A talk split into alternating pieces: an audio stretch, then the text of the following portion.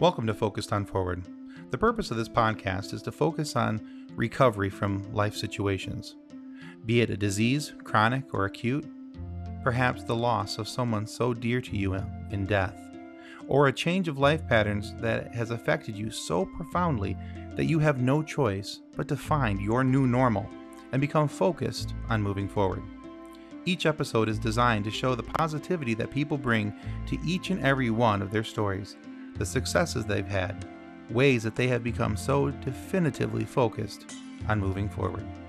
We look forward to sharing their stories, and we hope that they inspire you just as much as they have inspired us. Thanks for listening and enjoy the show. Welcome to the latest episode of Focused on Forward. Today we're going to be talking with Travis Olson. Uh, Travis, I met a year ago while both of our children were at a hospital called Mary Free Bed. Uh, kind of a funny story as to how I got to meet Travis.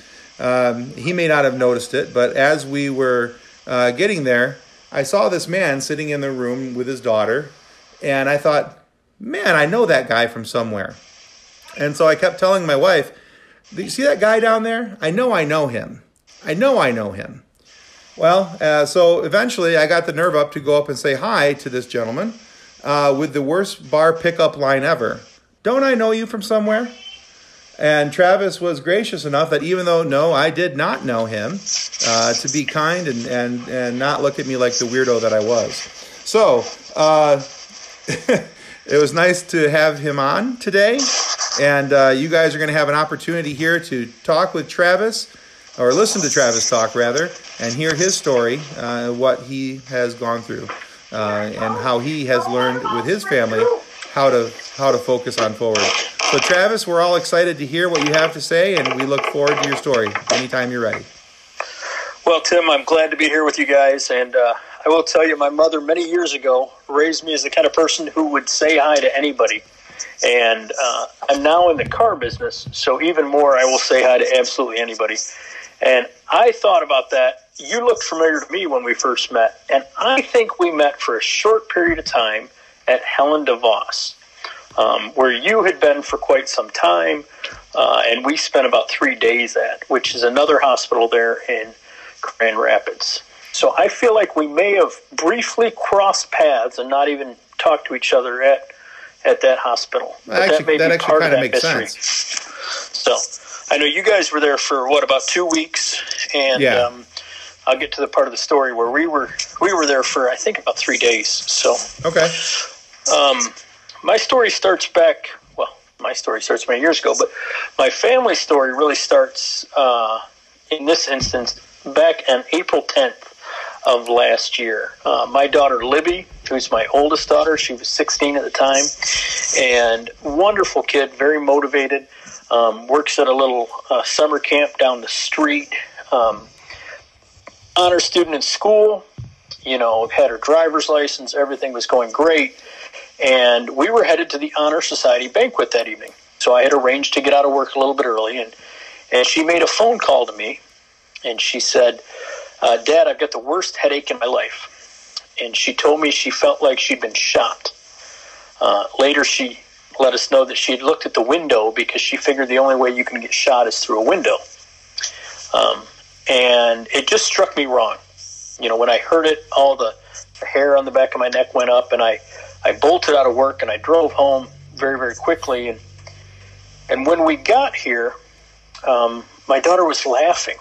Oh, just joyous and giddy and happy and and just ecstatic really and i asked her i said does it still hurt she says oh it hurts so bad and i couldn't put two and two together um, almost seemed like if you've ever been out and had a few too many beers to drink with a friend and and the, that friend just can't stop laughing because they're so inebriated i didn't think my 16 year old was inebriated at the time uh, and I said, you know what? If it hurts this bad, let's go have it checked out. And she stood up to go have it checked out and basically fell over. At that oh, wow. time, her right arm and leg just weren't working quite right. Um, we went to, so I scooped her up and I, I went to carry her out to the car because in my mind I was still going to drive her to the to the hospital. And we got in the car, and my wife got in, and, and she was sitting in the back seat with Libby, and we got about 15, 15 seconds out of the driveway. And my daughter's face dropped off to the to the right, and she completely went limp on one side. That's um, we had seen some signs of stroke before that, but that's when we really knew what was happening. I got on the phone with 911, had us meet an ambulance part way to the hospital. We live out in the country a little bit. Okay. And they, uh, an emergency firefighter showed up moments before the ambulance, and he looked at her and, and came up with the same diagnosis we did of, of probable stroke. Um, the ambulance arrived, quickly loaded her up.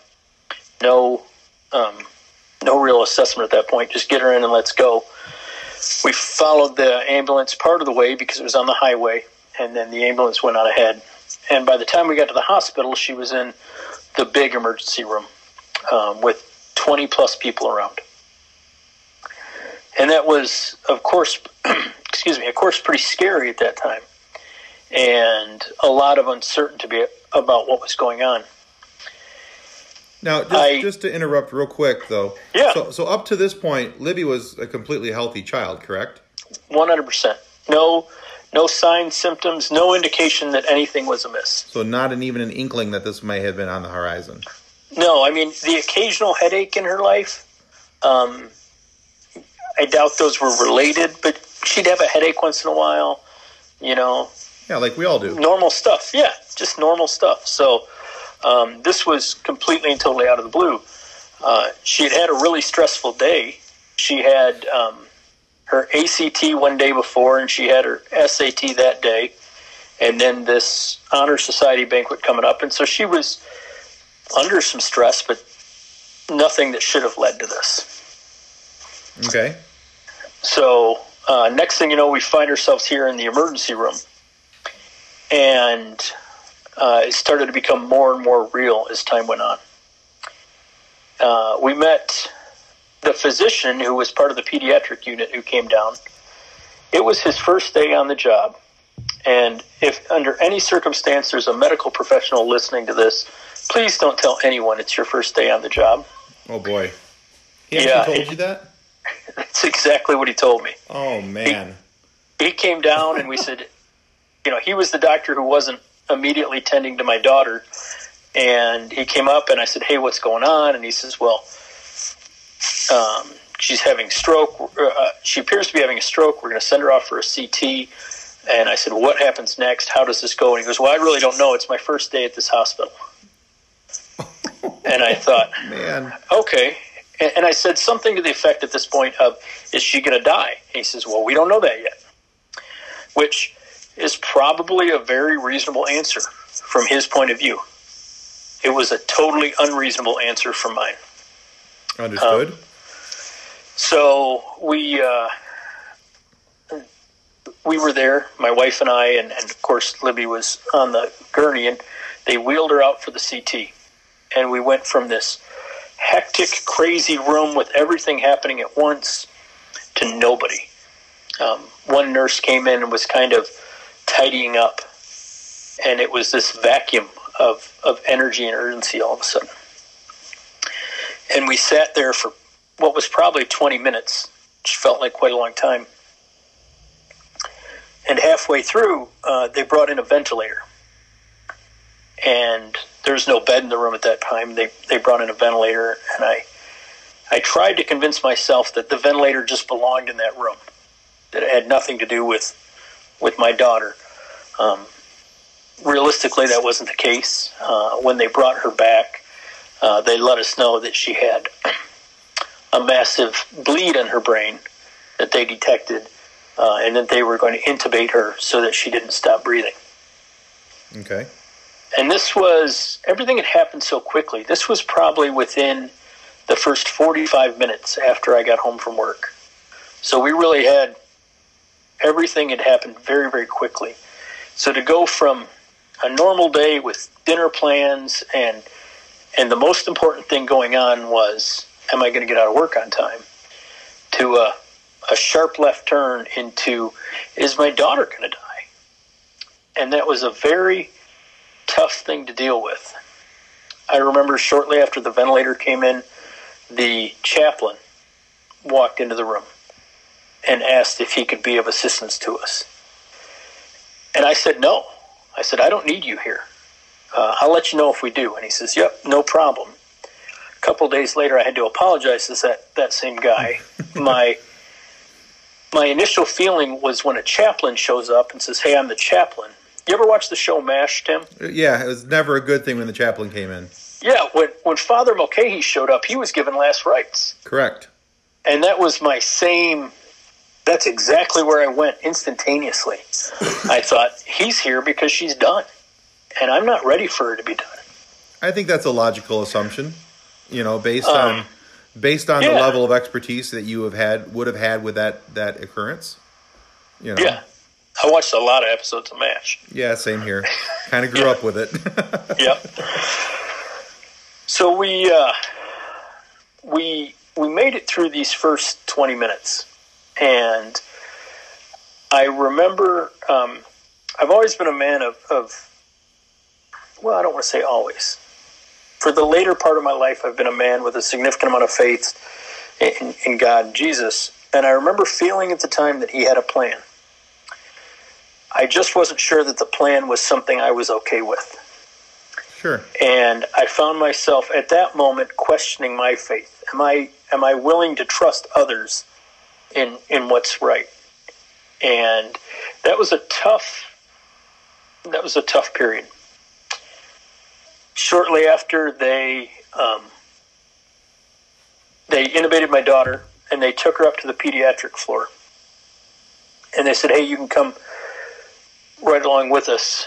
For oh while they intubated her they had us wait in a separate room. I take i recall that now and they came in and they said hey the intubation's done we're taking her upstairs and i said we just need to sit for a minute and we sat in this tiny little waiting room only big enough for three people to stand up in um, just to kind of collect ourselves for a few minutes. Yeah. Just to spend some time. And I, you know, there's a box of tissues in there, and we used quite a few of those. Yeah. And I don't know that we had more than 10 or 15 minutes until it was time to, to go upstairs carrying a, a bag of our daughter's belongings and, you know, whatever we were wearing when we walked in the hospital. Uh, later that night, uh, not later that night, shortly after, they put a tube in her brain to relieve the swelling. But what I didn't realize at the time is that once that blood gets in your brain, there's no way to get it out because it's thick, like jelly. Oh, uh, so I, that they, I didn't know that either. They can't just stick a tube in there and suck the the blood out because it's about the same consistency of brain. But there is some what should be clear fluid in there and if you can release the pressure of the clear fluid, then you don't have to worry about the jelly over expanding the brain, if okay. you will. Um, so they they drilled a hole and fed a tube down into her head to drain off the cerebral spinal fluid so that swelling wouldn't be an issue.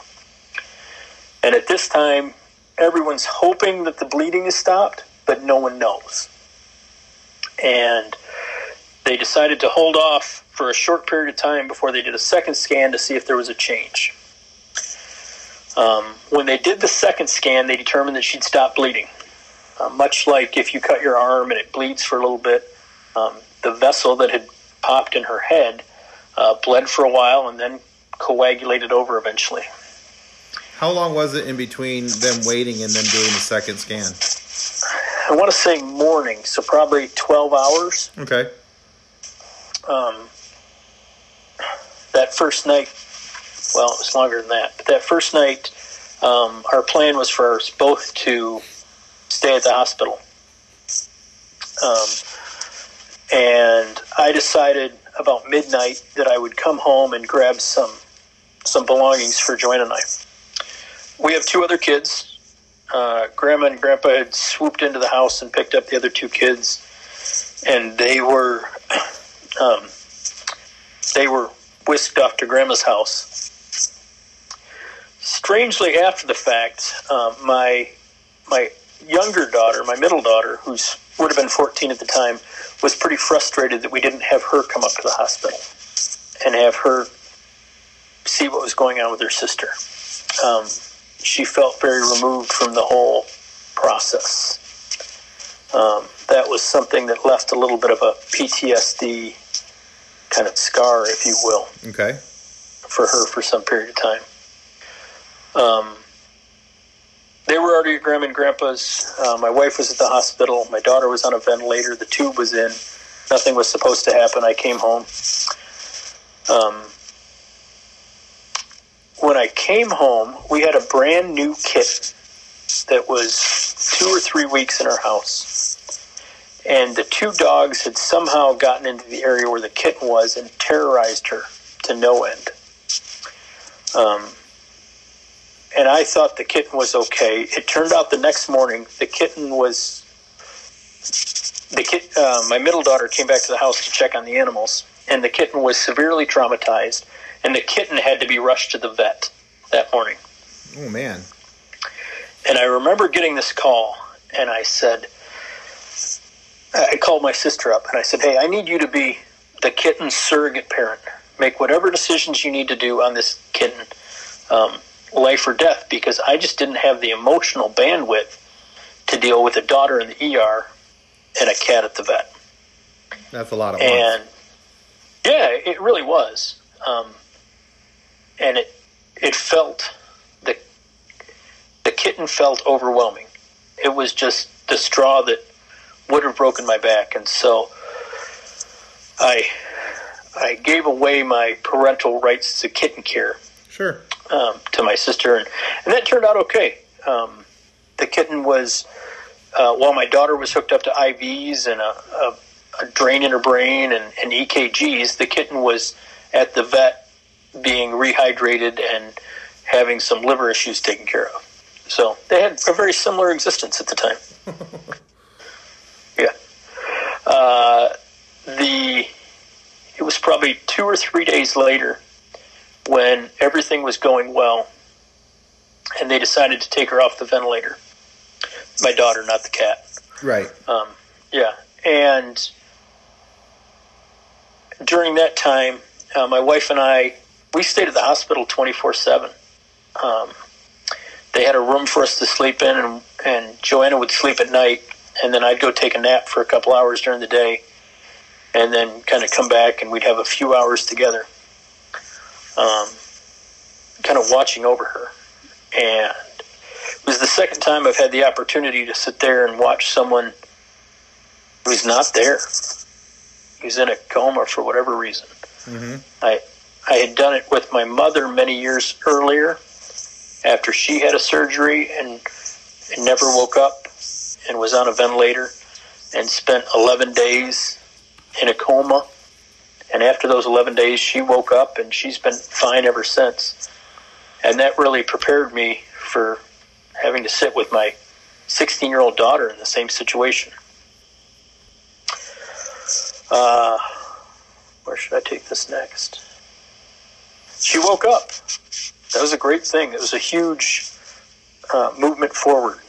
So how, how long did, was was uh, Libby in a coma then? I want to say three or four days. Three or four days. Okay. Yeah, so not a terribly long time. Long it, enough as a parent, though.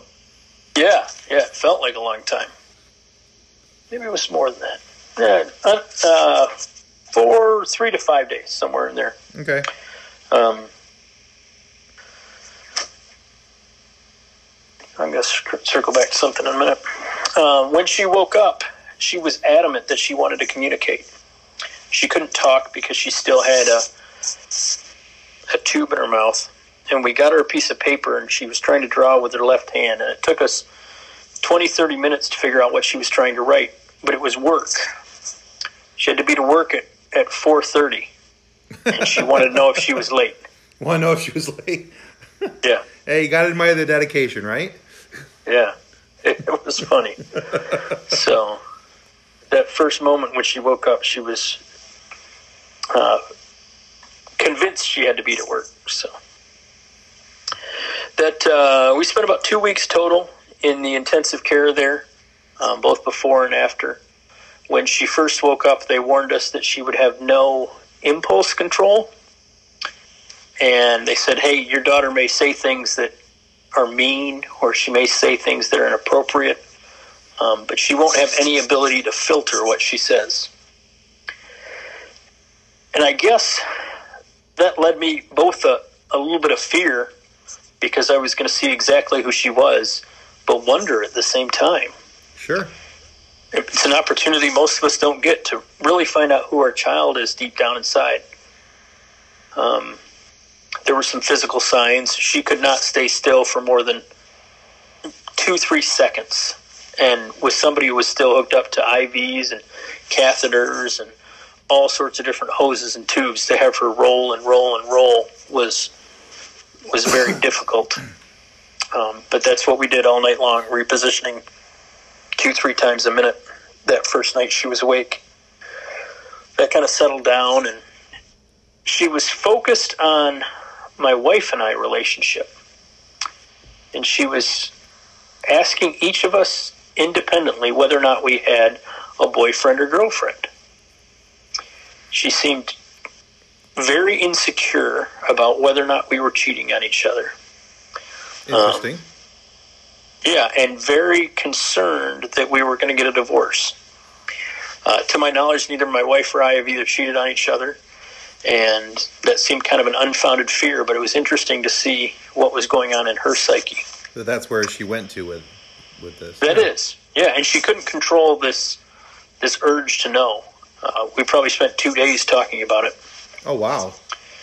And then, um, you know, she kept trying to catch us and You know, she'd ask, and then we'd talk about something else. She'd go back to ask to see if our story was the same, and uh, it was because because it's the truth. Right. So the truth doesn't and, change. Go ahead. I said the truth doesn't change. No, it, it doesn't. It's convenient that way. Right. It's a lot easier to tell a true story. um, so she was very concerned about that, and then she was concerned that because she was um, special or because she was different, that that would cause the two of us to get a divorce as well. Oh wow! Yeah, and that weighed really heavily on her for that first week. Um, she was very concerned that she would be the cause of of marital discord, which at the time wasn't wasn't the case. Um, that first week to rolling really into the second week, we were in intensive care for about eleven days. Besides the initial uncertainty, I felt pretty calm the whole time. Um, I was sad. I was worried. Um, I was trying mentally to plan a little bit for the future. But I always felt confident that she was going to she was going to be okay. That she was going to pull out of this and somehow bounce back completely. Um, I ran into a lot of people who came up and stopped by to, to visit, and uh, some who went and saw her, some who just visited with Joanna and I in the waiting room. One of them was a friend of mine who was really, really angry. He was he was furious, and it took me a while to figure out why. And he'd stopped up one day, and we had talked, and he was mad because he felt guilty about being glad that it was not his child this had happened to. Oh, okay. So he felt a significant amount of guilt that he was. And I'm, he's a great guy. Did he feel and that maybe like he had wished this upon her because he, it wasn't his child? Like, like oh, thank God it wasn't my child. That type of thing. Yeah, I think the "thank God it wasn't my child" is kind of sums it right up. And so he was, he felt really remorseful that he would ever feel that way. And he was a friend of ours. He still is a friend of ours in front of the family. And I remember later, probably the second night, I called him up and I said, "Hey man, I really need some food. Can you bring me? Can you bring me some food?" And I knew he wouldn't be able to turn me down. and he says, "Well, I don't know what's open. It's like it's like eleven thirty. I said, "Yeah, I just I want some Taco Bell." And so he he stopped and got some Taco Bell, and he came up and um, we sat and talked for three or four hours. Nice. And that was one of the first times when I realized that this horrible story, this horrible event, had the potential to be a force for good. Yeah. It, it really had the potential to inspire others and to start conversations and to help people be better people. Okay, good. And that that first night talk turned into three or four nights talk, uh, spread over the two weeks, and was really good for me. Um, interestingly enough, I kind of ended up on the other side of that equation. Uh, one of the people who stopped up to visit is a good friend of mine, uh, Lori, and Lori lost her son and her husband in a mass shooting event a few years ago here in Kalamazoo. Oh my. And when she came up and we talked a little bit, I felt I felt guilty because I was still able to to fight for my daughter's survival. I was still able to have hope that she would be okay when my friend had just had them taken away from her in an instant Right. with no hope, no chance to intervene, no no ability to pray on their behalf, but just taken away. And just deal with the loss, yeah. Yeah.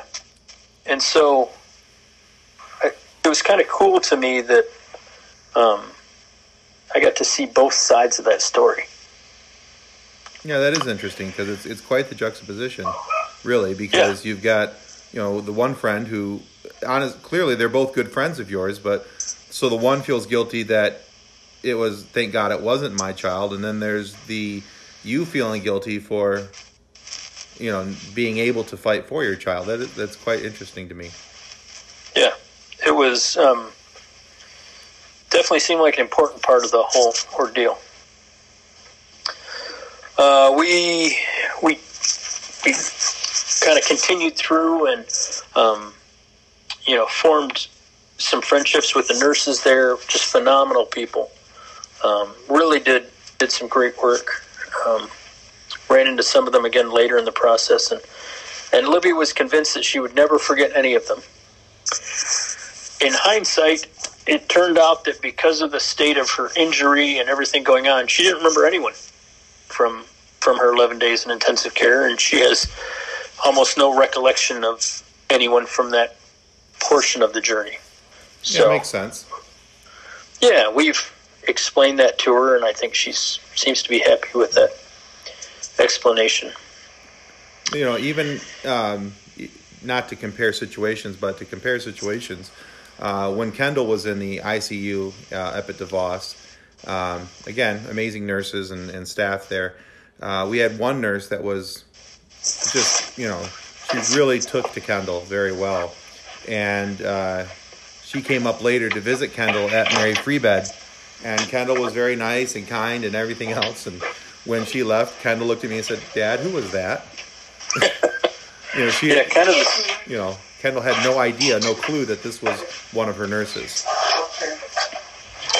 Kind of the uh, same situation. It uh, seemed odd to us at the time, but in hindsight, perfectly understandable. Yeah, So- absolutely.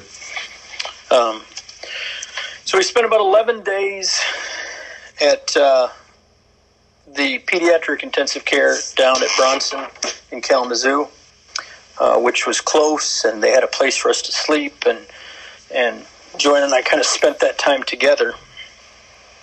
Um, and then we headed up to Mary Free Bed, and everyone had told us how great it was. And I kind of called it the Napoleon Dynamite principle Okay. the Napoleon, the movie Napoleon Dynamite came out, and everybody told me how funny it was. It's the funniest movie you've ever seen. And I thought, okay, well, I've got to see this. And and you know, at that point, if you didn't go to a movie theater, you didn't get to see it early. Right. And so I hadn't seen it. And finally, it came out on VHS tape, and I, I went to Blockbuster and I rented it, and I, I put it in, and it wasn't that funny. It just wasn't that great a movie in my mind. Right. And I think what happened to me is that I was expecting this hilarious, nonstop And because my expectations were so high, everything that happened fell short of them. Right. And so in my life, I call that the Napoleon Dynamite principle. And I was a little worried about uh, applying that to uh, Mary Free Bed. Sure. And so I was hesitant uh, to hesitant to believe that they were all they were. Uh, we got there, and very quickly it became obvious to me how focused they were on, on patients and and I was used to having to advocate for my daughter in the medical system and make sure everything was happening right. And they kind of treated things differently. Well, they're ahead of the game there, I think. They really are. And some of the other people we, you know, we came to know you and Shayna, and, and we came to know Malachi and his parents, and Yeah. um, just some amazing, phenomenal recovery stories. Um, Malachi's story, especially, that I look at and how many people would have given up on them? How many people would have, Exactly. you know, put put him away and never, never had him come out? yeah. Uh, we made it to Mary Free Bed. Um, the hard work really started. That's when those first couple days of therapy, she couldn't even stand up without her blood pressure dropping. Um, so we would wheel her around in a wheelchair, and when she got lightheaded, I would tilt it back and lay her head on my shoulder as I sat there with the wheelchair in my kind of in my lap, and it was it was tough, but at the same time, I had a 16 year old daughter who was quickly leaving the nest. She had her own car, she had her job, she was at school all the time. If she wasn't there, she was headed out to the mall with friends, and she had kind of left out of our, you know, started to leave the nest. Sure. And here we were getting back some of that that parenting time, and I, I felt, hmm, I don't know if guilty is the right word, but uh, here I was taking joy from something that again was horrible, and it reminded me yet again that sometimes the things that we look at are as good or bad aren't necessarily good or bad. Yeah. Um, there's no question in my mind that we have a totally different relationship now with our daughter than we did beforehand. And both myself and my wife, uh, my wife Joanna, is really connected with Libby in a way that she never had through 16 years. So, Yeah. some blessing there. Yeah, I, I understand what you're saying about you know not sure if you, it's something you should feel happy about or appreciate or because when uh, Kendall's second stint back to the ICU uh, and she had to have her her lungs punctured and, and drained, um, you know we couldn't we couldn't do anything but hold her hand for close to a week because she had to be propped up a certain way and we couldn't get near the the um, uh, the, the the drainage site because of risk of infection and and all these type of things. So, uh, I, one of the favorite pictures that I have uh, from our whole entire hospital stay is the first night that Shayna got to lay back down with Kendall and and cuddle with her in the bed, um, because you know, and we both said to each other later, you know, is is it wrong that that that that made us happy, you know, because Yeah. there was there was so much time where we couldn't do that. It, it felt wrong that we were happy about it, but on the other hand, we, you know, yeah. So I understand completely where you come from on that. It's almost like going back to, to young childhood with a with a newborn infant Yeah, a little bit. in a way. Yeah, Yeah. Well, it's funny you would mention the second stint at Helen DeVos. Um, that's where our journey took us very quickly afterwards. Uh, Libby had been at Mary Free Bed for a few days, and her heart rate started to go weird, and her blood pressure started to go weird. And I remember asking the night nurse, "Hey, can we just leave the monitors on for a little while?" And I had been used to the intensive care world where the monitors were going 24 7.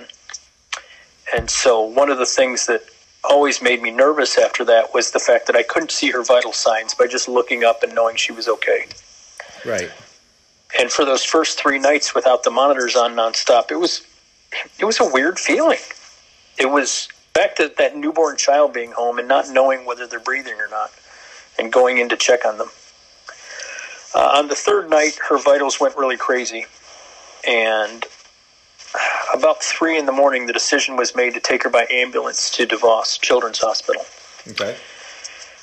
And we headed there, and I remember the monitor at Mary Free Bed had these this picture of a human, and if everything was good, it was green, and if it was curious, it would be yellow. And her her blood pressure and her breathing had gone into red. And I decided that was really bad. And we got to the ER, and they they took us in by ambulance. Uh, they confirmed that yeah, everything was really bad, and that they didn't know how to get it under control at that point. And they did another emergency CT to see if there was anything going on with the bleeding. Um, I called my father, who lived in in Grand Rapids, and I had him meet us down there at the hospital. Joanna was an hour plus away, and I, I kind of undersold what was going on. I said, "Hey, we're going over to the hospital because she's got a, you know, she's not doing well, and they want to make sure medically they get her stabilized. So I'll call you back and let you know how everything goes, but you don't have to rush up right yet." And she went back to sleep, and and I figured if one of us could worry, that would be enough. Sure. So we uh, we headed over to the hospital, and I called my father, and he came, and and everything they told me, I was hearing with rose-colored glasses, and everything he heard, which was the same stuff, and uh, it sounded all like she was done for. Yeah. And it became obvious to me pretty quickly that, that more was at hand than I, I felt like was going on. And then I started to get a little scared again. Um, kind of a cool story in that point. I always carried around a little pocket Bible. It's about three inches by four and a half inches, and it was always in my pocket. And I would, I'd always flip it open and hope that I was just going to flip open to some prophetic um, passage. Some You know, aha whatever- moment with the light shining down, and this is what I need at that moment. Yeah, yeah. I always expected that. You know, I, I always thought I just thumbed through, and, and I must open that thing twice a day. And I open it up, and not saying that it's not good stuff, but it never felt like it was just exactly what I needed to hear. Okay. Um, that night, uh, that night I flipped it open, and I flipped to page 385, which is, is part of John 5:21, and he says, uh, "It's with this confidence that we have towards Him that if we ask anything according to His will, He hears us." And if we know that He hears us, and whatever we ask, we know that we have the request that we have asked of Him. And it just, it was one of those shine down light from the heavens moments Okay. and it was this it was this moment that I knew that the prayers that I'd made for her and the were already answered and that she was going to be okay. Kind of hit and miss for a couple days. They ended up pumping her full of antibiotics, uh, doing a lot of different tests, trying to figure out what was wrong. Never did figure out what was wrong, um, but they decided that one of the antibiotics they had used, and I, I mean, they used a bunch, uh, killed whatever infection was going on. Uh, So something in all their attempts righted the ship somewhere. something in there along their attempts righted the ship. Uh, and that was that was I'm pretty sure when you and I would have run into each other, because if I remember, hmm, I remember hearing about uh, a patient that was having some procedures there that later we decided was probably Kendall, but Okay. neither here nor there. Uh, and I'll bet we just crossed that- paths somewhere along the line. That whole time in the ICU is a blur for us. I'll know. bet it is. You know, there's, and I'm sure you you feel much the same way. That you, there's things that you remember very clearly, the the high points and the low points, but the in betweens are just kind of the Yeah. minutia of what happened. Yeah. So We uh, she came out of um, Helen DeVos much stronger and healthier than before. We were able to get down to physical therapy with some amount of earnest. Um, went through about four more weeks of that, so a total of five weeks, and um, left. Her goal was to leave Mary Free Bed walking by her birthday, and she was able to achieve that. Um, I remember putting all these qualifiers on her goal, like it's okay if you don't necessarily do it, and it's okay if we have to stay a little longer. And she told me, she says, "Dad, I'm going to walk out of here before my birthday." And she was able to do that. She walked out with uh, with only the help of a, a foot brace to keep her foot from dropping. Nice. And um, made a whole bunch of progress in those five weeks. So we came home and life kind of got a little bit back to normal. Some of the things that I remember really amazing me at the time when you have a child who's in the ICU or in, in the rehab hospital and everything's crazy and you're so all your, your energy and your time is focused on that, you forget that little things can happen. Our refrigerator went out. And I just felt like I should have gotten a pass on that. um, I don't remember who it was up at Mary Free Bed that their toilet overflowed. And I thought, you know, you should really get a pass on these things. Like, who's in charge of scheduling? Right. Um, because during these huge crises, all these little things should just go away. Right. Um, after, after a few weeks of being home, it became obvious that that wasn't the case. Um, you have to figure out how to manage the big crisis with the day to day crises that you've dealt with every day up until then, um, some of which seem insurmountable on their own. So we're about a year out. Um, she's made progress. She has some use of her right hand. We're looking at driving again here soon. Well, that's awesome. We, yeah, it's pretty cool. Um, they did a procedure where they radiated um, the area in her brain that bled so that it won't bleed again. So we got away without having to have them go into her brain and do a physical incision. oh, that's even better. Yeah, it was, it's called the Gamma Knife, which sounds like it should be on a sci-fi show. Right? Uh, Or that it is a, sci- a sci-fi show. Might be uh, 216 radiation lasers that all converge on one point in her brain, and they radiate that tissue to thicken it and close it off. So uh, that process can take after it was just a one shot of radiation, and after that it can take anywhere between six months to two years to to thicken up and close off. Until it does that, she's at an increased risk for another stroke. Um, that's a, I guess, a fear that we're aware of, Sure. but can't really do anything about. Um, besides some kind of normal precautions of keeping her well hydrated and being aware of which medicines she's on and things like that. Okay. So we're a year out, um, walking well, going back to driving. She finished school, except for this little COVID 19 thing that popped up. Um, Yeah. no, this would have been her senior year. Um, so no graduation, no walk, no prom. She missed her junior prom while she was in the hospital after the stroke, and missed her senior prom with COVID. Yeah. Was a little irritated by that. I'm sure. Yeah. We're still figuring out how that looks. So, uh, taking the summer off and then headed to the community college in the fall. Okay. Um, it's recovery's not full. She doesn't have use of her right hand. She's not going to run anytime soon, but she's still making some gains. We go to uh, occupational therapy twice a week. Um, it, it's a different mindset. You come to accept some things that early on you had that hope of 100% full recovery.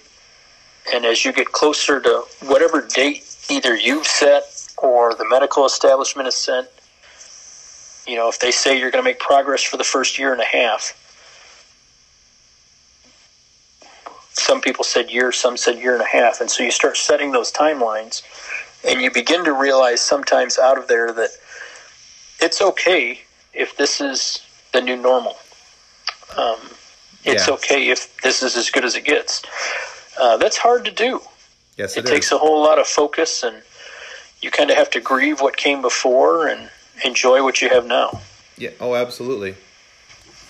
so that's the uh, that's the round trip of our story if you will um, i'm curious to see how libby continues to do Uh, she's been back to work two or three times. Uh, camp is pretty quiet during the winter time, but okay. she's headed back at the end of the month when they reopen up. Um, she's excited to be doing that again. Oh, I'm sure. So it's uh, it's been a tough journey. There are times when emotionally it's exhausting. More often than not, it's the little things, the mundane things that were there before that now add to everything going on and and that overwhelm us. Yeah. But you keep going on because that's the only choice we have. Agreed. Keep moving forward, I believe you might say. Yeah, absolutely. Yeah. So. So let me ask you this. Yeah. So you know, not to uh, minimize any of the trials or tribulations that you guys have gone through, and, or that or that Libby has gone through, but if you could look back over this one year of your life, and certainly has had some monumental changes, what would you say is the the the greatest thing that you have taken out of all of this? What is your learning point?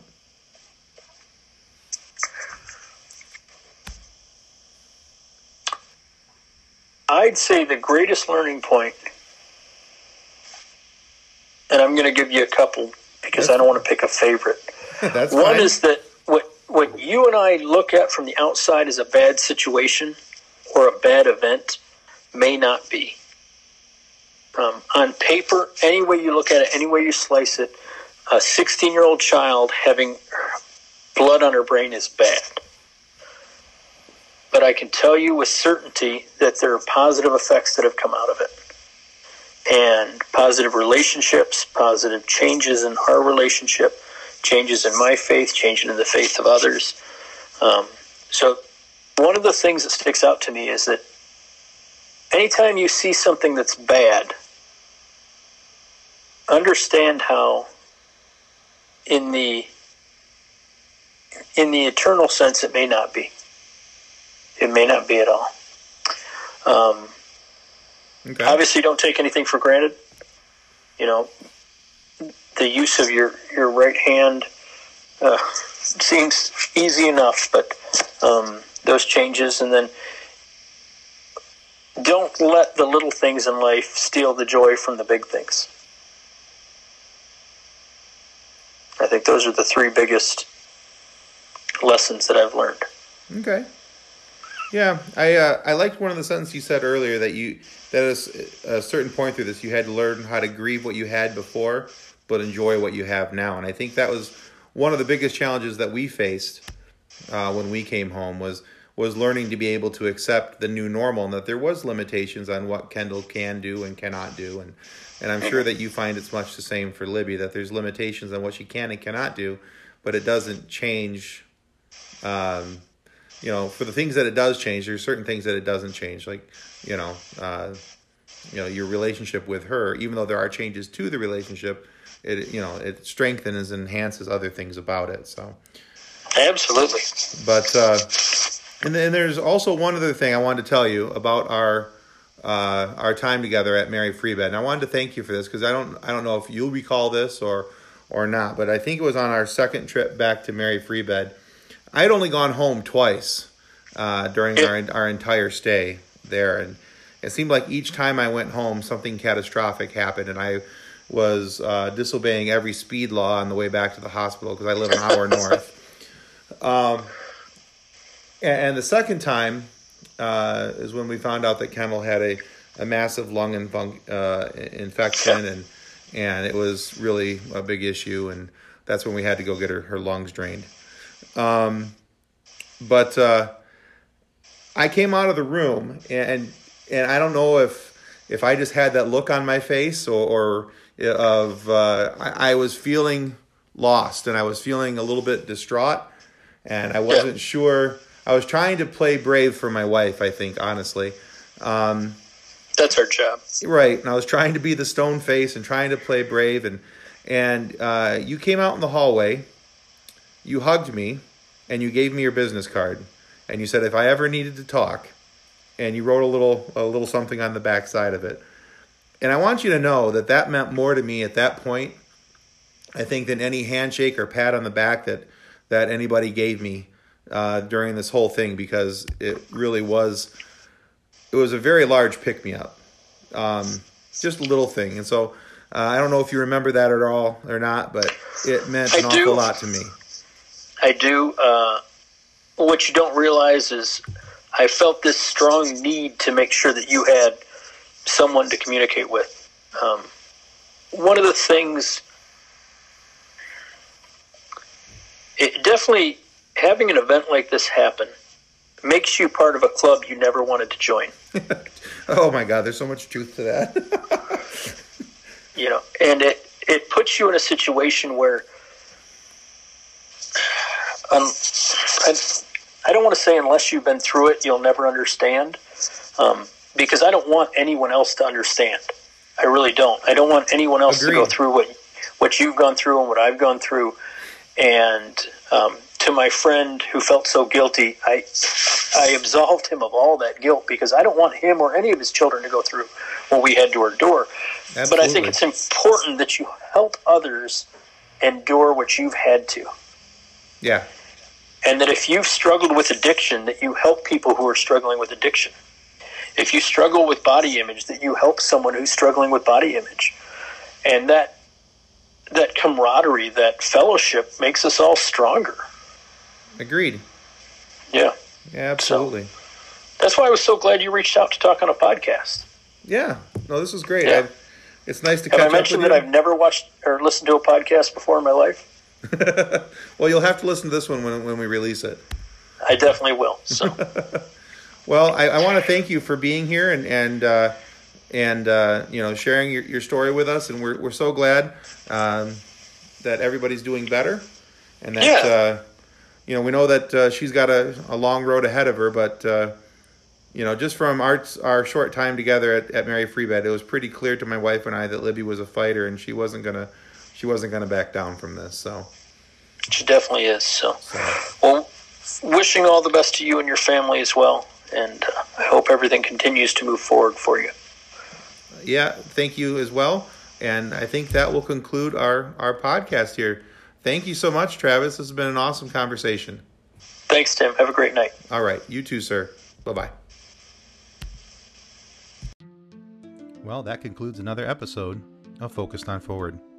To be a guest of Focused on Forward, you can reach us through Twitter at PodcastFOF, through our Facebook page named Focused on Forward, or through email focusedonforward at gmail.com. We look forward to hearing each and every one of your stories that has yet to be told. So until then, be safe, be kind, and be loving to one another as you stay focused on forward.